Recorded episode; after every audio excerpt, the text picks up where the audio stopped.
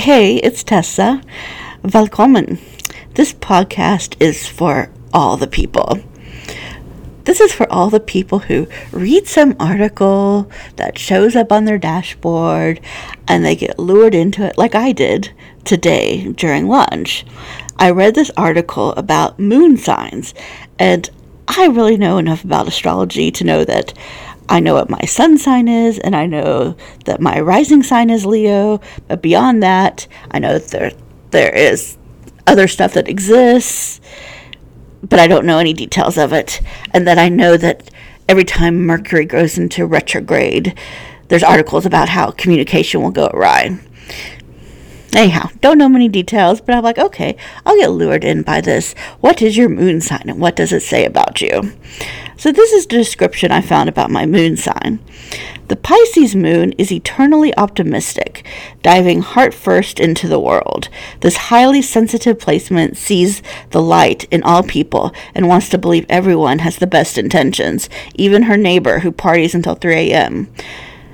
A Pisces moon just wants us to all get along. She becomes deeply invested in the lives of everyone she meets, from her best friend to her barista, and will spend hours offering her emotional support. But taking on so many people's energy can weigh down a Pisces moon, so she'll need to retreat into her dream world to recharge.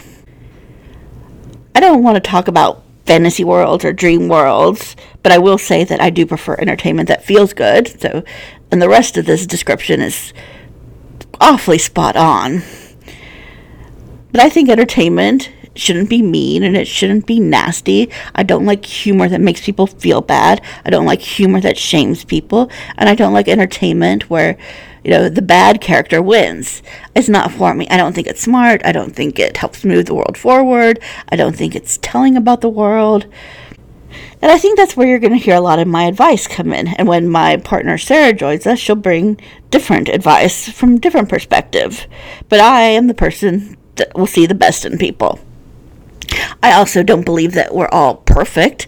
I don't think any of us are all perfect, but I also don't think all of any of us are only purely evil. I think we're all somewhere in the middle, and we can either choose to be guided by our good side or we can choose to be guided by our menace side. But all in all, we both have good and we both have evil in us. For instance, I see the world as a bunch of opportunities for happiness and doing good. But I also love a really dark comedy like Death to Smoochy. I mean, who does not love a dark comedy about the underbelly of the competitive world of kids' television show hosts? I mean, yes, please. A mafia like movie about different, you know, characters in television shows. That's funny to me. And this leads me to a conversation my partner and I had this morning about how do we advise a client who's thinking about the company diversify their workforce? What tools can we give them and guide them through to help with the company diversifying its workforce? Obviously, great thing for this company to want to do, good for their leadership, and as the data shows us, great for their profit. The more diverse, the higher the profit. So it's a fantastic goal, and we thoroughly love working with this client. My partner and I came to this conversation with two different mindsets. Naturally, we're two different people. We're both thinking about diversifying, both in, you know, how people look, think, act, backgrounds, all the like. And my partner is Latina, born and raised in Texas, and I am not even born in the United States. I am born on Earth, though, so also very helpful. But we have different experiences, vastly different cultures, different experiences.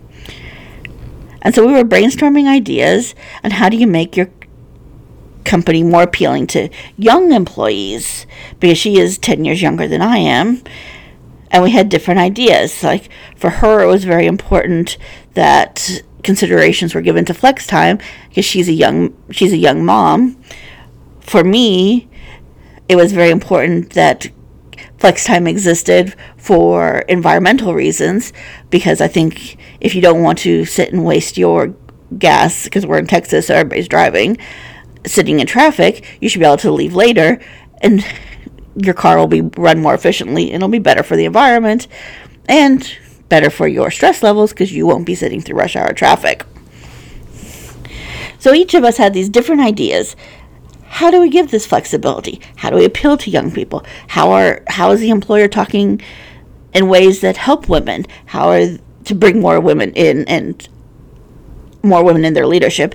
How are they talking in ways that impact people of different cultures or different faiths? Because all those things have an impact, and sometimes it is you know, you can always pick out, say, the sexist or the misogynist or the racist or the person who doesn't like people of other religions. But I think all of us also have these innate biases that we don't necessarily know we have. We don't necessarily like that we have if we saw them, but they're there.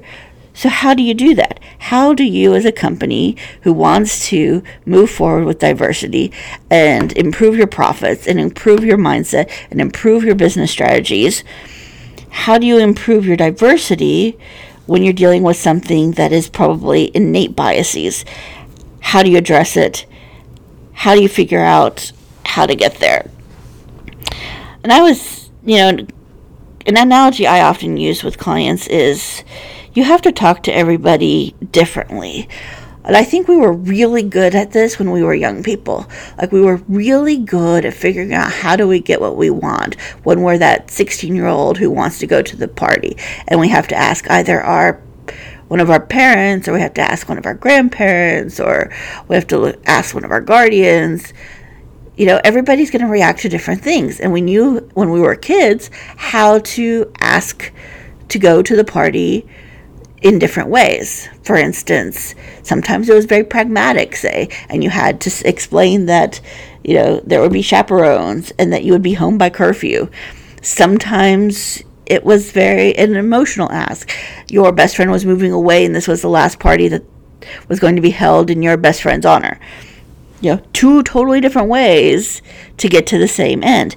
And I think we can take that type of logic and that type of ability to read our crowd and or read our employees and read our business and figure out how to talk to people differently to achieve the same goals that we want to achieve, which is a thriving business that is doing good for itself, doing good for its employees, doing good for its clients, doing good for its customers, and doing good for the world and I don't mean when I say doing good, I don't mean some like, you know, I'm going to go hug a tree tomorrow.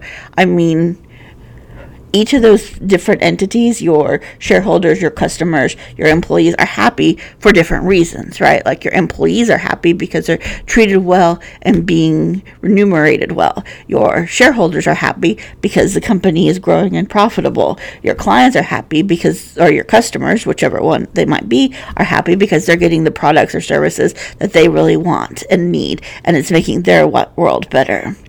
So, how do we do that? How do we figure out? How do we ask that? How do we ask that of ourselves? How do we ask that of our leadership in our companies? And how do we ask that of our employees? And going back to, you know, my partner and I, we've discovered that we are stronger often together because she is the person who will mention the that you know, it's the last time the best friend will be in town. We need to have a party. She is great with that, you know, emotional, empathetic connections. And I am the one who will deliver the angle about profits and strategy and thinking 10 steps ahead in the future, how to get to that goal. Two different approaches, wanting to achieve the same goal. So that led my partner Sarah and I to think about well, how do you get rid of innate biases, right? If we're trying to help them get to that, how does that mindset of being flexible in how you address things go to an innate bias? Because we all have them. And we can all figure out how to fix them. Like my partner and I were talking about, you can eliminate the innate biases early on, say in an employment or leadership approach by blinding the applicants or blinding yourself to the applicants. But eventually, the blinders are going to come off. So, how do you address the person who is not necessarily the you know misogynist in your group who you're worried about, but say you have a person who says, "Oh, I guess Tessa's okay for a Swede, but I generally don't like Swedes, so whatever." You know, those people exist too. And those innate biases and those smaller biases, how do you account for them so that you can fix the diversity and add to your diversity because you want that diversity to increase your profits, to keep your employees happy, to keep your shareholders happy, to keep your business happy, to keep yourself happy. It turns out from the conversation that, you know, my partner and I had, it's a lot of, you know, a chicken and the egg situation. You fix diversity by having a more diverse environment. So I think the answer really is just don't be afraid to do it. Just don't be afraid to know that it's okay that your boardroom table has all sorts of people of all sorts of colors and shapes and sizes and ethnicities and religions and mindsets. Be brave, go for it, and watch your profits grow. I know we have an innate desire to be around people who are just like us, but when you're around people who look like you and talk like you and act like you, you end up with this kind of mob mentality. And the goal for successful businesses are to avoid that mob mentality because that's when the most errors can be created. And that's when bad businesses, business decisions occur. So take that initiative. Be the brave person who knows that, hey, I want that table and I want my employees to be of all sorts of colors, shapes, sizes, ethnicities, religions, mindsets, and have different interests and have to be in different stages of their lives because that's when you're going to find the best business decisions that make everybody in the process happy. They make you happy, they make your employees happy, they make your customers and clients happy, they make your shareholders happy. That's the way you want to go. And I think we have found us together makes us stronger. So find your find your Sarah and allow your your version of Sarah to fill in the gaps in your strengths so that your company is stronger because you are stronger as a whole than you are in your parts.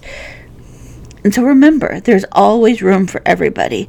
And look around and look at places where you wouldn't normally think to grow and to be stronger and know that it's okay to talk to those people differently when you have the same end goals in mind because that's what you did when you were a kid. And you know what? Maybe your 16 year old self wasn't as dumb as we all think our 16 year old selves were. Maybe we were better communicators because we didn't have all the biases that we get through life.